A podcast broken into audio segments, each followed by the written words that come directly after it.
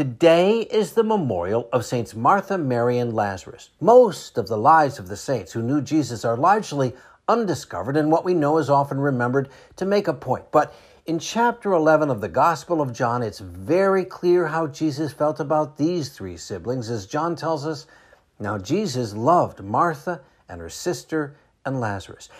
In Luke, we hear of Martha's invitation to Jesus to dine with him, and when he does, Mary sits with him while Martha is busy serving. Then, when Martha asks for help, Jesus tells her Mary has made the right decision to spend time with Jesus, suggesting we all must be aware that busyness can sometimes take away from our faith journey.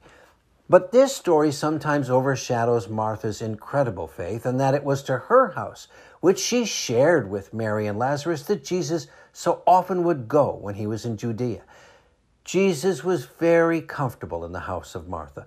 When Jesus returns to her house after the death of Lazarus, Martha goes out to meet him, and before he enters, she says, Even now, Whatever you ask of God, he will give you. Jesus says to Martha, Your brother will rise. To which Martha responds, I know he will rise in the resurrection on the last day. But Jesus tells her, I am the resurrection and the light. Whoever believes in me will never die. Do you believe this?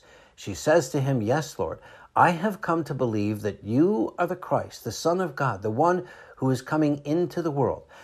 Quite likely, the reason Martha was so busy making sure everything in her house was in order was because she was acutely aware of who it was she was serving.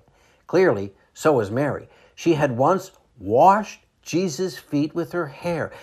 And as for Lazarus, Jesus wept for him, brought him back to life, and a few days later died for him and all of the rest of us.